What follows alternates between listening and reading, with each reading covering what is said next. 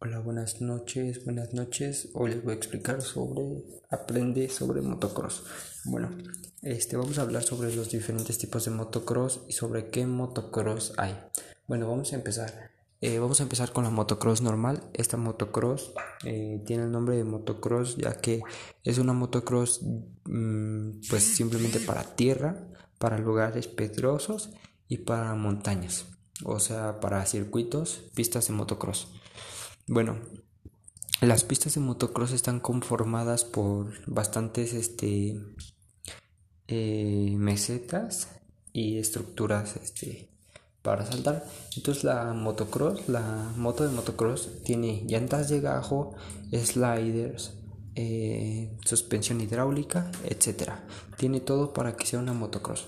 Bueno, eh, esta motocross hay dos tiempos y cuatro tiempos. El motor dos tiempos es el que le pones un aditivo en la gasolina para que pueda funcionar, haga los gases, la combinación de gases suficiente para poder hacer funcionar un motor de dos tiempos. El motor cuatro tiempos ese ya es independiente, si ya es como las motos normales, le pones el aceite donde debe de ir y la gasolina donde debe ir, o sea, no va a ir junto.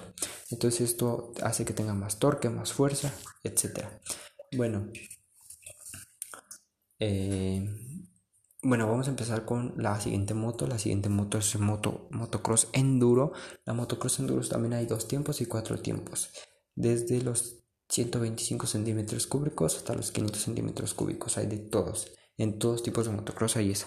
Bueno, eh, la motocross, la motocross enduro es más para andar en lugares en superficies planas y alguna que otra elevadura o para saltar. Bueno, Vamos a hablar ahora sobre la motocross country. La motocross country es para es entre motocross enduro y motocross normal. La motocross country es para ir en superficies planas, ya sea planas o elevaciones, etcétera. Bueno, vamos a hablar sobre la motocross super, supermotar.